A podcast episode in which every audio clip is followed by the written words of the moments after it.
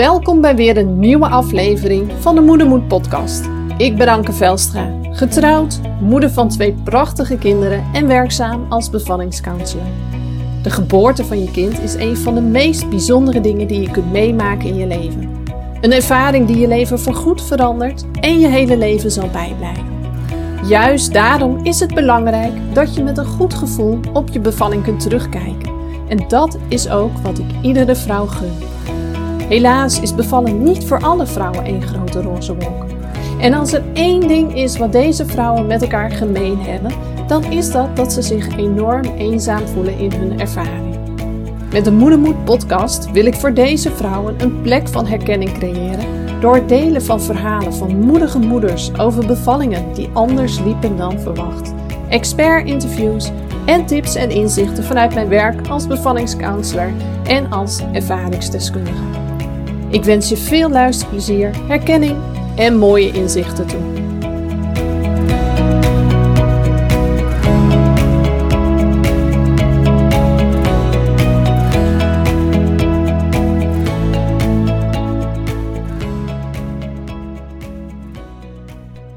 Hoi, wat leuk dat je er weer bent. Weer een nieuwe aflevering van de Moedermoed podcast. Um, is alweer even een tijdje geleden, uh, maar dat geeft ook niks.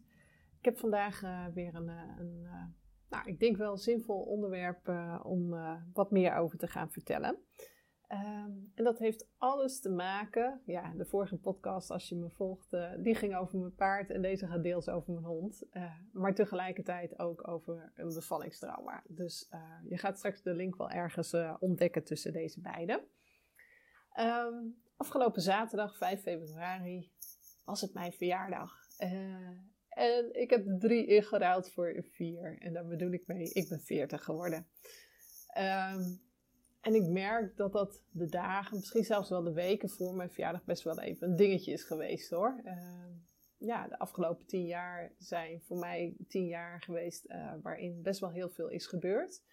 Uh, en dat hoeft zeker niet alleen maar negatief te zijn. Er zijn ook gewoon heel veel positieve dingen gebeurd. Maar het is wel echt een, een periode van tien jaar geweest waar gewoon veel in mijn leven is gebeurd. En um, waar ik ook eigenlijk wel heel bewust even bij stil heb gestaan. Van wat dat dan allemaal maar was en uh, wat dat met me heeft gedaan. En het grappige is dat ik, nou ja, best wel een aantal uh, ook hele zwarte, donkere periodes uh, in die tien jaar heb meegemaakt. Maar dat ik uiteindelijk, door hard te werken aan en met mezelf, uh, daar wel beter en sterker, maar vooral ook lichter uit ben gekomen. En ergens geeft me dat ook wel het vertrouwen dat als ik nu weer een donkere periode in zou gaan, um, dat ik ook weet van oké, het is nu zwaar, misschien zelfs heel zwaar, uh, maar het, het komt uiteindelijk goed. Oh, heel fijn dit. Je zult er waarschijnlijk een heleboel gebrul horen op de achtergrond. Um, in Leeuwarden zit een, eh, een, militair eh, vliegveld, zeg maar. Uh, luchtmachtbasis. En die hebben net even besloten, geloof ik, om te gaan oefenen of zo. Dus dan, dan vliegen ze hier overheen en dat maakt altijd een heleboel herrie. Maar goed. ergens zijn wij er al aan gewend, omdat dat gewoon heel vaak hier gebeurt. Maar ja, dus je bent je er ook niet zo bewust van. Maar nu ik deze aan het opnemen ben, ben ik me er wel even bewust van. Um, maar goed, dat, uh, dat heeft best wel even wat, uh, wat mooie inzichten gegeven, dat proces uh, wat vooraf ging aan mijn verjaardag. ja, in verband met corona, ik wilde het gewoon heel graag heel uitgebreid vieren. maar ja, in de winter en dan veel mensen uitnodigen, dat vond ik nu niet zo verstandig. zeker ook gezien het feit dat ik bijna weer op wacht ga voor een bevalling eind deze week. En ja, ik wil dan gewoon geen extra risico's lopen, zeg maar. je kunt het nooit helemaal voorkomen dat je, dat je besmet wordt. En uh, ik heb natuurlijk ook nog een leven, dus ik kan me ook niet volledig terugtrekken in een bubbel. En al zou ik dat wel doen, ik bedoel, mijn kinderen gaan wel naar school. Mijn man die staat voor de klas, dus die komen ook regelmatig in aanraking ermee. Um, maar goed, het extra opzoeken op dit moment doe ik gewoon even niet. En maar goed, dat, dat komt dus later nog als het mooie weer is en we straks ook in het voorjaar onze overkapping in de tuin hebben. Dan, dan gaan wij zeker nog een keer uitpakken om heel veel mensen uit te nodigen en gezellig samen te zijn. Maar dat komt nog. Maar goed, mijn man die heeft wel heel erg zijn best gedaan. Daar houdt hij ook wel heel erg van om allerlei verrassingen te gaan bedenken. Zo uh, werd ik uh, s ochtends uh, verrast met een ontbijtje aan huis. dat had hij geregeld, dus dat werd bezorgd. gezellig met z'n viertjes aan tafel gezeten om, om het op te eten. En nou ja, daarna kwam visite. En ooit, ik denk dat dat misschien wel een jaar geleden was, toen zag ik een een foto van een taart van zo'n mooie dripcake, weet je wel. Zo'n zo mooi klein taartje wat echt helemaal mooi opgemaakt is met allemaal versiering erop en dat soort dingen. Uh, als je niet weet wat ik, wat ik, bedoel, ga dan alsjeblieft even naar mijn Instagram-account. Uh, daar, daar zie je het taartje uh, wel op een foto staan.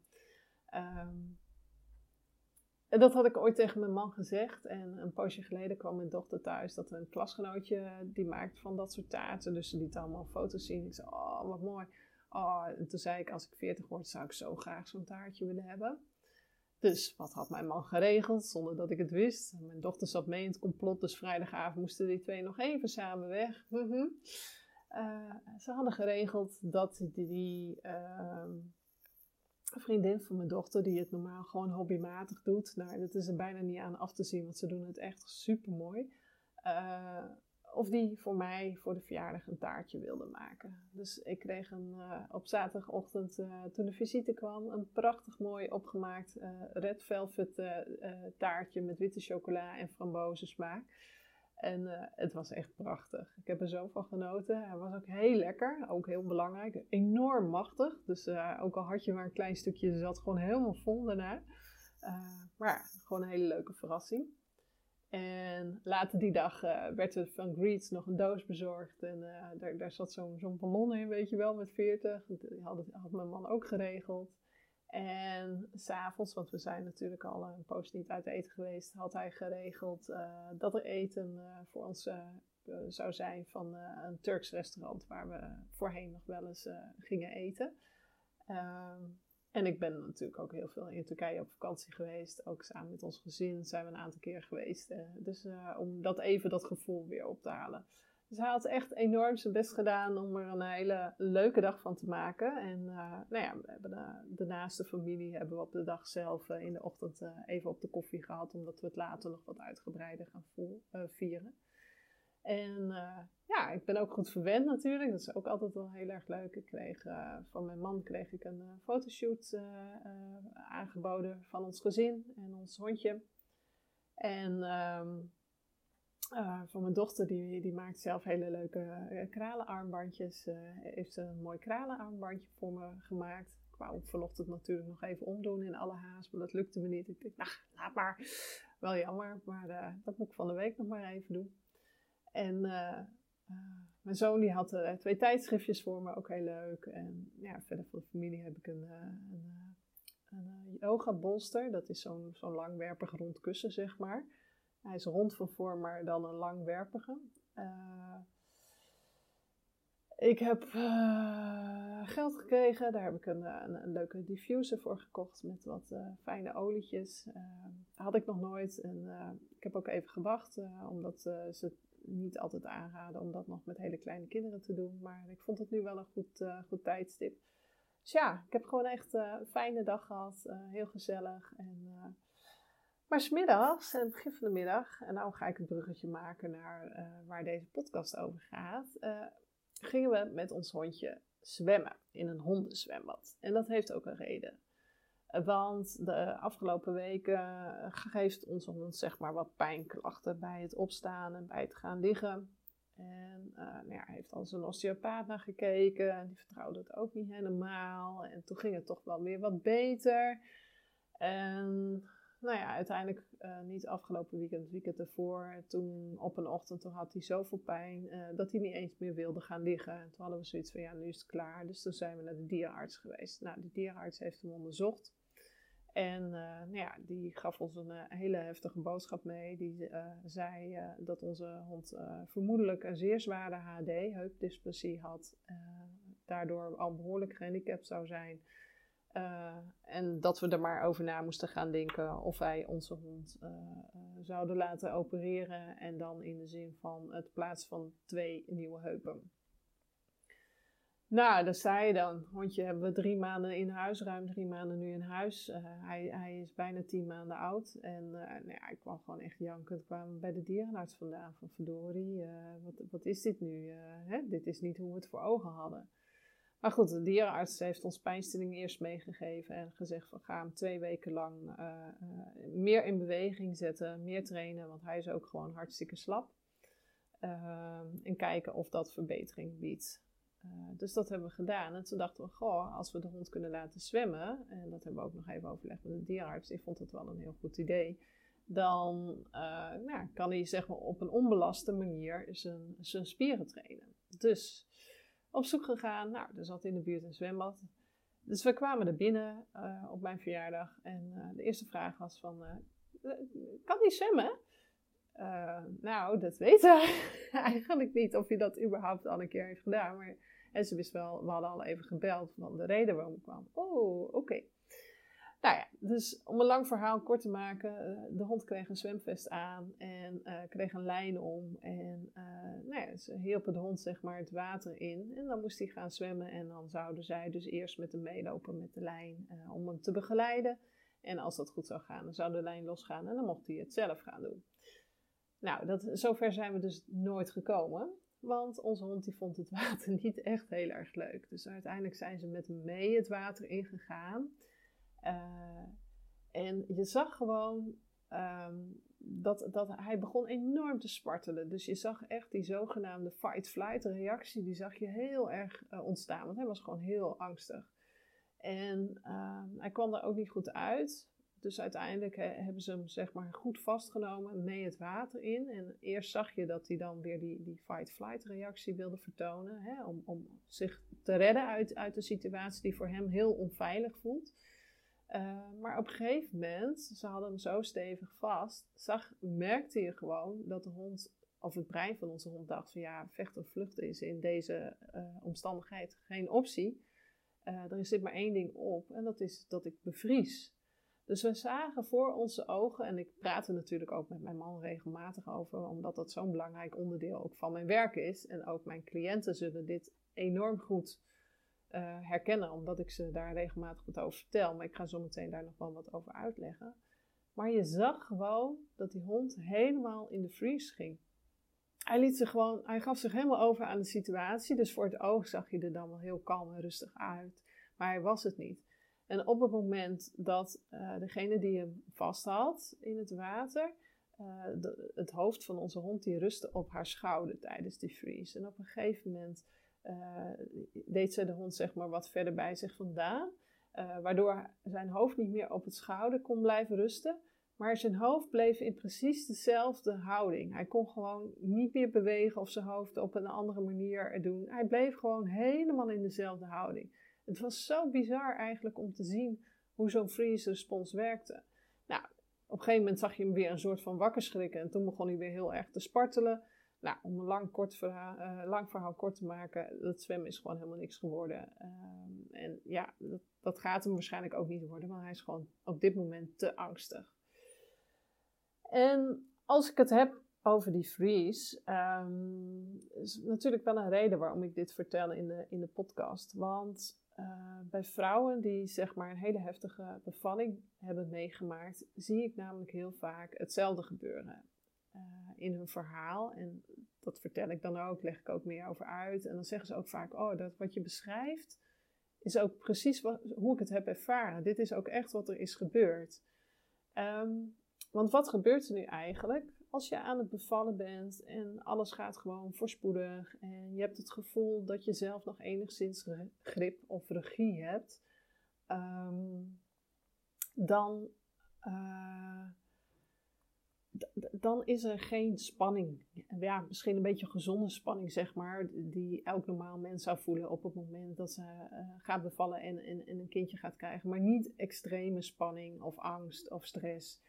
En dan, dan, dan gebeurt er ook verder niks. Maar als alles een andere wending krijgt. Stel je voor, je wordt geconfronteerd met tegenslagen. Je was thuis aan het bevallen, maar eh, je vruchtwater blijkt in één keer groen te zijn. Uh, en je moet daardoor naar het ziekenhuis. Of uh, de ontsluiting blijft heel lang hangen. En uh, je gaat naar het ziekenhuis om een beetje bijstimulatie. Of ehm, ik noem maar wat, kindje ligt niet helemaal juist ervoor, een sterrenkijkertje. Of nou ja, de hartslag begint wat te dippen, waarop je op je zij moet blijven liggen in bed. Je hebt enorm veel pijn, dus uiteindelijk besluit je pijnstilling te nemen. Weet je, er kunnen zoveel redenen zijn in deze. Um, maar op dat soort momenten zul je altijd merken dat de spanning begint toe te nemen. het wordt onzeker, je weet niet hoe dit gaat eindigen, dus daar krijg je stress van. En dat is een volkomen normale reactie in zo'n situatie. Sterker nog, je kunt zelfs ook een beetje angstig of paniekerig worden in deze situatie, omdat je het gevoel hebt: ik ga de grip verliezen. En als er dan nog wat dingetjes gebeuren die niet altijd netjes in overleg gaan, of waarbij je het gevoel hebt dat iets moet in plaats van dat het een keuze is, kun je ook het gevoel verliezen van regie. En in dat soort situaties is eigenlijk de eerste respons van ons brein, van ons zenuwstelsel, van: oh, deze situatie zou mogelijk potentieel gevaarlijk kunnen zijn. Uh, uh, en dan wordt de zogenaamde fight-flight reactie in gang gezet. Ehm, dus je, je lichaam gaat zich voorbereiden om te kunnen vechten of te kunnen vluchten. Dat betekent dus uh, dat je hartslag omhoog gaat, dat je misschien meer begint te zweten, ehm, dat je spieren zich beginnen aan te spannen. Het zuurstofrijke bloed gaat dan ook weg uh, bij je baarmoeder, maar gaat bijvoorbeeld naar je armen en benen, want die heb je op dat moment het hardst nodig om te kunnen vechten of te kunnen vluchten. Dus je gaat meer pijn ervaren. Ehm, uh, je weeën kunnen bijvoorbeeld stilvallen of juist veel minder effectief worden. Dat ze er nog wel zijn, maar heel pijnlijk zijn, maar dat ze eigenlijk niks doen. Uh, nou ja, dat zijn zo een tal van dingen die dan op zo'n moment gebeuren. En op een gegeven moment ga je dus ook merken dat je daadwerkelijk dat die, die fight-flight uh, respons heel groot wordt. Dus dat je ook echt de neiging hebt om te vluchten. Dat je bij wijze van spreken je infuus er wel uit wil trekken. Dat je dingen zegt van jongens, uh, uh, het is klaar nu, ga maar zonder mij verder, ik ga naar huis. Of gooi me alsjeblieft uit het raam. ja, weet je, ik verzin dit niet. Hè? Dit zijn dingen die cliënten letterlijk tegen mij hebben gezegd. En... Um, of je gaat de, de, vechtrespons zeg maar ingaan. Hè? Dus dat je dus, uh, gaat uh, schelden, uh, vloeken, tieren. dat je soms zelfs ook fysiek wordt. Hè? Dat je iemand van je aftrapt of van je afbijt of knijpt. klinkt heel raar als je daar nu vanuit rust naar kijkt. Maar het zijn eigenlijk allemaal overlevingsresponsen. Dus dat is niet iets waar je bewust over nadenkt. Van nou, goh, laat ik nu maar eens even van me aftrappen. Nee, de, de, de handeling, de actie gaat altijd voor het denken uit. En later kun je dan daarvoor ook enorm schamen. Zo van, hoe heb ik dit ooit kunnen doen? Uh, maar dit gaat niet op een bewust level, zeg maar. Hier heb je ook heel weinig invloed zelf op. Maar je kunt je ook voorstellen dat op een gegeven moment, als je bevalling verder vordert, of misschien gebeurt dit zelfs al tijdens de persfase, dat vechten en vluchten eigenlijk niet echt een optie is. En dat je brein, net zoals bij onze hond, op dat moment besluit van ja, vechten, vluchten kan nu niet. Uh, uh, dus de enige optie die ik heb om, om zelf, maar ook om mijn baby zo ongeschonden mogelijk uit de strijd te laten komen, is door in de freeze te gaan. En de freeze, het, het bizarre, net zoals bij onze hond, hè, hij leek voor het oog heel kalm, omdat hij niet meer zo druk spartelde, zeg maar, wat hij eerder deed. Uh, uh, en daar, daar, daar, gaat zo, daar gaat het zo vaak fout op dat punt, maar dat zal ik zo nog wel benoemen. Uh, met de freeze ook bij mensen, het kan op dat moment lijken tijdens jouw bevalling alsof je rustig bent, alsof je kalm bent. Daar waar je eerst er bijvoorbeeld nog enorm vloekte of tierde of, of, of, of van je afbeet, uh, dat kan in één keer stoppen. Uh, en dan laat je door die freeze eigenlijk alles gelaten over je heen komen. Uh, maar van binnen ga je nog steeds wel kapot van angst. Alleen er is niemand die dat aan de buitenkant nog aan jou ziet. Sterker nog, er zijn genoeg cliënten van mij die zelfs van het zorgpersoneel complimenten hebben gekregen over hoe rustig en kalm ze waren tijdens de bevalling. Ja, zo zag het er aan de buitenkant uit, maar dat waren ze niet. Compleet niet. Dit stuk wordt zo vaak gemist door zorgverleners en ik vind dat echt, echt heel erg. Want dat is juist het punt waarop heel veel vrouwen traumatiseren. Stel je voor, je bent heel erg angstig en in paniek. Van binnen ga je kapot van de angst. Maar aan de buitenkant zie je er rustig uit. Je kunt daardoor niet meer voor jezelf opkomen. Je kunt op dat moment niet meer zeggen: Ho, stop, dit wil ik niet. Of stop je mee. Je gaat een grens over. Je kunt dat niet meer. Dus je laat alles gebeuren en over je heen komen, terwijl je van binnen enorm veel paniek ervaart en dat dat daardoor alleen nog maar groter en groter wordt, maar niemand die dat ziet of in de gaten. Dat is het punt. Sorry. Dat is precies het punt waar heel veel vrouwen traumatiseren. En dat blijft ook gebeuren omdat die zorgverleners deze specifieke kennis jammer genoeg heel erg daarover missen. En dus daar waar we het bij onze hond konden herkennen en op dat moment ook konden besluiten van joh, we hebben twee keer geprobeerd, twee keer zo'n reactie. Het, het is klaar, we, we gaan hierin niet verder, want anders dan maken we meer kapot dan ons lief is. Uh, omdat we daar zo met z'n allen, zowel de mensen van het zwembad uh, die de honden hierin begeleiden, als wij zelf daar zo alert op waren, uh, hebben we waarschijnlijk kunnen voorkomen dat hij hier een mega groot trauma aan heeft overgehouden. Maar je kunt je voorstellen, als dat niet op die manier wordt herkend en er gebeuren juist dan allemaal dingen waar je zo bang voor bent of waar men echt een grens over gaat, zonder dat je daarin voor jezelf kunt opkomen, uh, zorgverleners herkennen het niet. Uh, die gaan je zelfs bijvoorbeeld aanmoedigen op dat moment. Of, of, of net dingen doen die niet handig of tactisch zijn. Um, je partner herkent het niet. Die denkt het zal allemaal wel oké zijn, want ze is zo rustig. Ja, daar gaat het gewoon enorm mis. En daar zit voor heel veel vrouwen de allergrootste pijn je allergrootste angst op dat moment, maar niet meer in staat kunnen zijn om van je af te bijten, te schoppen, te slaan, te vloeken, te tieren of op de vlucht te gaan. Als ik dat zo zeg, probeer dat eens in te denken hoe, hoe dat is. Of misschien herken je het zelf wel uh, uh, bij jezelf dat je dit zo hebt ervaren tijdens je bevalling. Misschien zelfs wel meerdere momenten. Dus dat is voor heel veel cliënten waar een stuk traumatisering begint. Um, als je dit zo hebt ervaren, ehm, heel vaak um, zie je dus dan ook dat dit niet vanzelf weer weggaat. Wat bij dieren heel vaak zo is, is dat zij, nou, na zo'n ervaring, na zo'n vries, ze schudden het van zich af en ze zijn het kwijt. Het is klaar. Hun brein en hun zenuwstelsel werkt erin gewoon heel anders dan bij ons als mensen. Um, bij ons werkt dat niet zo. Wij kunnen het niet zo van ons afschudden. Ja, we kunnen denk ik wel, alleen we onderdrukken dat ook heel vaak. Hè? Vaak zie je dat na zo'n ervaring dat je daarna heel erg ligt te trillen. Uh, dat is eigenlijk dat van je afschudden. Dat zelf ook echt enorm gehad uh, toen ik na die 28 uur wakker werd op de IC. Uh, op het moment dat het over mijn bevalling ging, dat ik erover sprak, nou, toen lag ik echt te shaken als een gek in bed. Dat heeft een week zo op die manier aangehouden, elke keer als het over mijn bevalling ging. En daarna zakte dat gelukkig uh, weg. Maar omdat ik wist wat voor respons dat was, kon ik dat op dat moment ook gewoon gebeuren laten. En, en probeerde ik dat ook niet te onderdrukken. Um, maar het, het, het, bizar eigenlijk van onze hond is dat hij de dag daarna gewoon eigenlijk helemaal niet zichzelf was. Hij was uh, eigenlijk bijna een beetje apathisch. Daarna was het wel klaar. Hij was ook heel moe. Hij heeft heel veel geslapen. Dus alleen al dat, dat hele stressgebeuren heeft enorm veel energie gekost. Maar hij was ook een beetje, beetje apathisch. Niet helemaal zichzelf. Um, dus zij heeft ook echt wel weer tijd nodig gehad om, om daaruit los te komen uh, en om zichzelf weer te voelen. De dag daarna was hij gewoon weer zichzelf. Toen merkten we dat ook weer.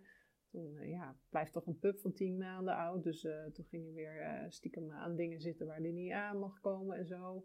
Autootjes van mijn zoon zijn momenteel heel, heel populair. Uh, hij bijt ook niet stuk en hij maakt ook niet kapot, maar hij vindt het heel leuk om het in zijn bek te pakken en dan mee te nemen naar zijn kussen. En uh, als hij uh, ziet dat jij het ziet, dan laat hij het gauw los, want hij weet wel dat het niet mag. Het is een beetje, het is een, beetje een boefje nu en dan. maar hij was zichzelf dan weer.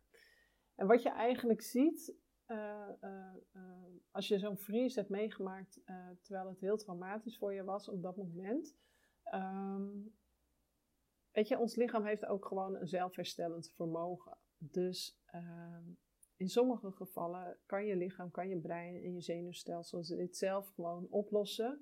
Uh, waardoor je de ervaring alsnog gewoon goed kunt verwerken en weg kunt schrijven naar het lange termijn geheugen op een goede manier. Maar heel vaak is dat niet het geval.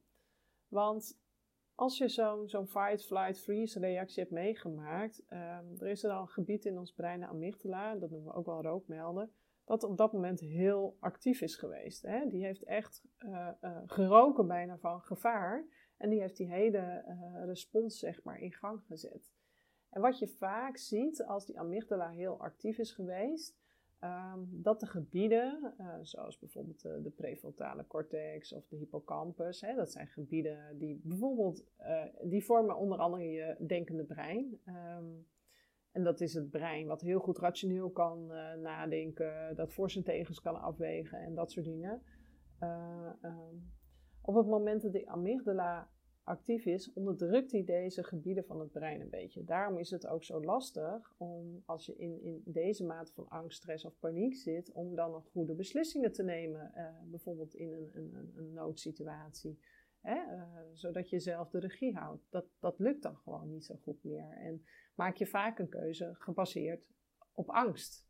Uh, kun je bijvoorbeeld niet meer zo goed zeggen van, goh, zijn er nog meer opties mogelijk dan alleen deze? Nee, je denkt nu, dit moet nu stoppen, doe maar, doe maar, doe maar. Uh, hè? Dus je denkt er niet meer over na. En later kun je daar bijvoorbeeld uh, heel erg veel spijt van hebben. wanneer je dus wel gewoon die hersengebieden weer goed kunt gebruiken en rationeel kunt nadenken. En dan erachter komt van, goh, er waren ook andere opties mogelijk geweest. Um, maar diezelfde hersengebieden die van het rationeel denken, die zijn ook verantwoordelijk voor het goed wegschrijven van de herinneringen naar het lange termijn geheugen. En wat je ziet is dat tijdens zo'n hele heftige situatie, tijdens je bevalling, als die amygdala zo actief is, dan zie je dat die herinneringen niet, vaak niet goed worden weggeschreven. Dat kun je herinneren bijvoorbeeld, eh, of herkennen aan dat je herinneringen flarden zijn. Uh, het is niet een mooi lopend geheel met een begin en eind. Uh, sommige dingen zijn heel intens. Uh, vaak komen dan ook dezelfde soort herinneringen als een soort flashbacks bij je terug. Um, ja, waar kun je dat nog meer eigenlijk aan herkennen? Ja, de, de, de zogenaamde traumasymptomen. En ehm, ik heb daarvoor ook een, een, checklist gemaakt die je gratis kunt downloaden op mijn website. Dus als je daar meer over wil weten, kun je die daar zeker vinden. Um, ja, en wat wilde ik daar nu eigenlijk over zeggen? Nou ja, uh, wat het betekent voor de langere termijn. Um, dus als die herinneringen niet goed worden verwerkt naar het lange termijn geheugen, blijven ze een beetje hangen in je brein als een soort speelplaat. En ook die amygdala, die rookmelder, blijft een beetje te strak afgesteld staan. En op het moment dat die amygdala denkt van, oh, deze uh, ervaring waar ik nu meemaak, lijkt wel een beetje op die heftige situatie van de uh, bevalling, dan zal die amygdala alarm slaan. Dus op het moment bijvoorbeeld dat je een, bevallingsverhaal van iemand anders hoort, uh, zul je dus ook merken uh, dat je daarop reageert. En dat kan met gevoelens en emoties zijn. Het kunnen ook hele fysieke reacties zijn, als beginnen te zweten of een hartslag die omhoog gaat of een drukgevoel op je borst. Um, hè, dus dat, dat kan heel verschillend zijn. Hoeft, uh, daarom is trauma ook niet puur en alleen uh, mentaal. Er gebeurt fysiek ook gewoon echt enorm veel. Um, dus die, die, die rookmelder staat er strak afgesteld. Hè? Die, die slaat heel snel aan en denkt al heel snel gevaar. Oh, deze situatie lijkt op wat ik eerder heb meegemaakt, dus dit is onveilig. Um, en die herinneringen die zijn niet goed uh, verwerkt. Uh, en dat zorgt er dus ook voor dat die amygdala zo strak staat afgesteld. Dus je komt een beetje in een soort vicieuze cirkel terecht. En um, ons brein heeft dus geleerd door deze ervaring van wat je hebt meegemaakt, uh, dat die situatie potentieel gevaarlijk is.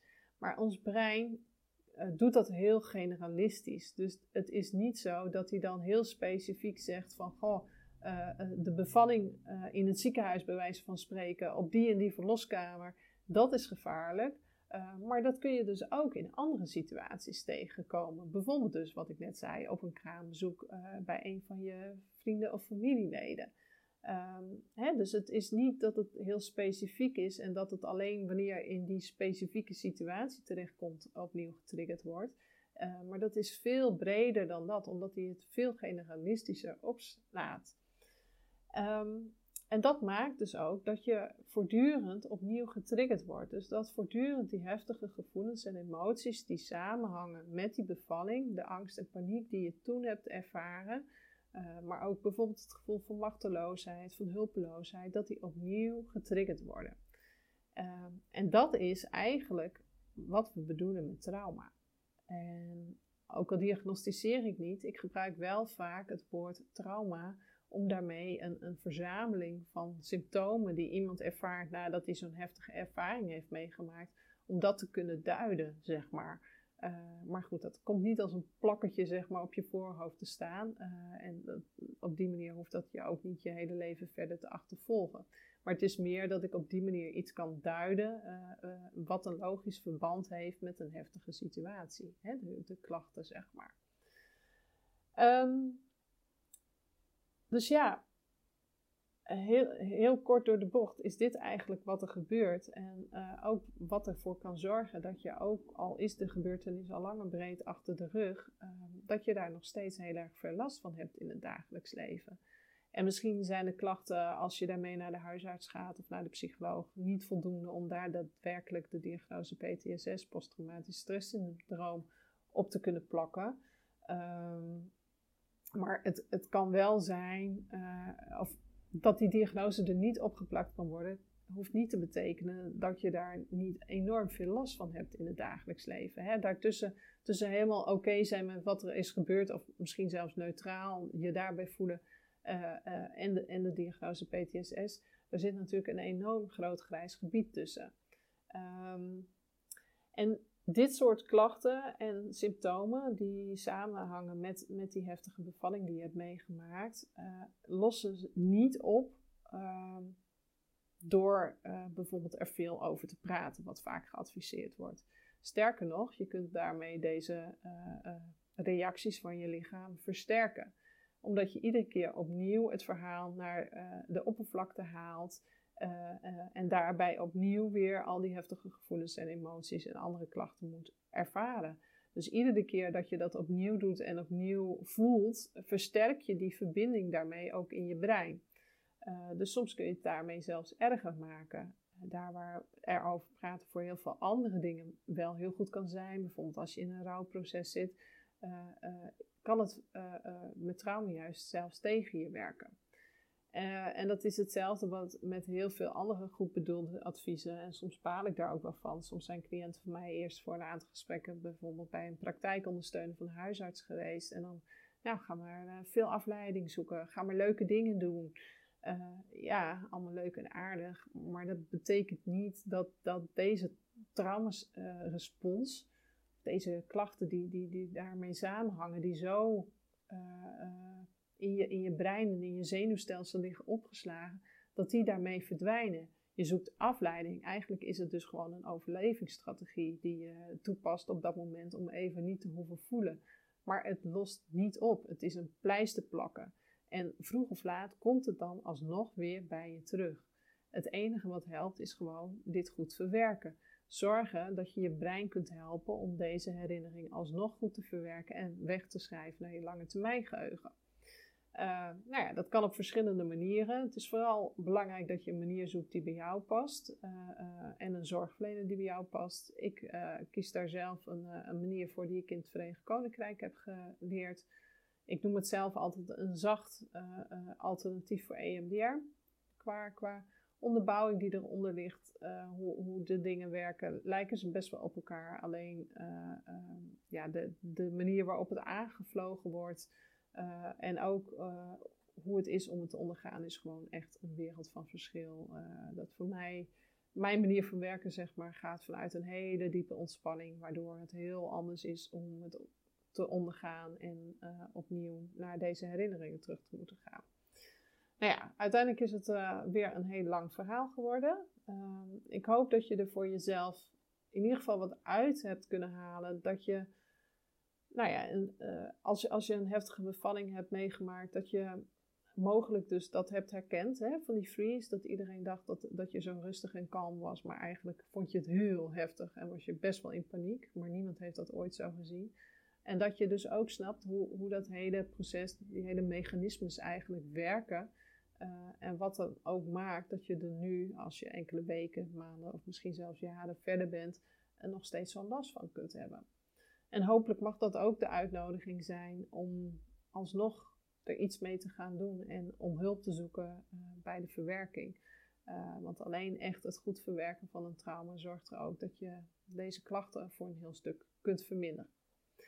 Nou, ik ben uh, wat dat er gaat aan het einde gekomen van mijn verhaal. Ik hoop dat je het waardevol vond. laat me gerust weten. Stuur me maar een berichtje. Kan via de e-mail, via contact.ankevelstra.nl.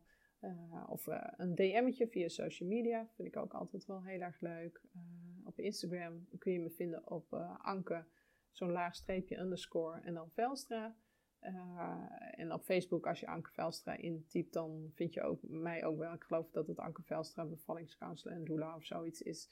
Maar dan kom ik wel omhoog. Laat het me gerust weten, vind ik hartstikke leuk. Bedankt voor het luisteren en heel graag weer tot een volgende podcast.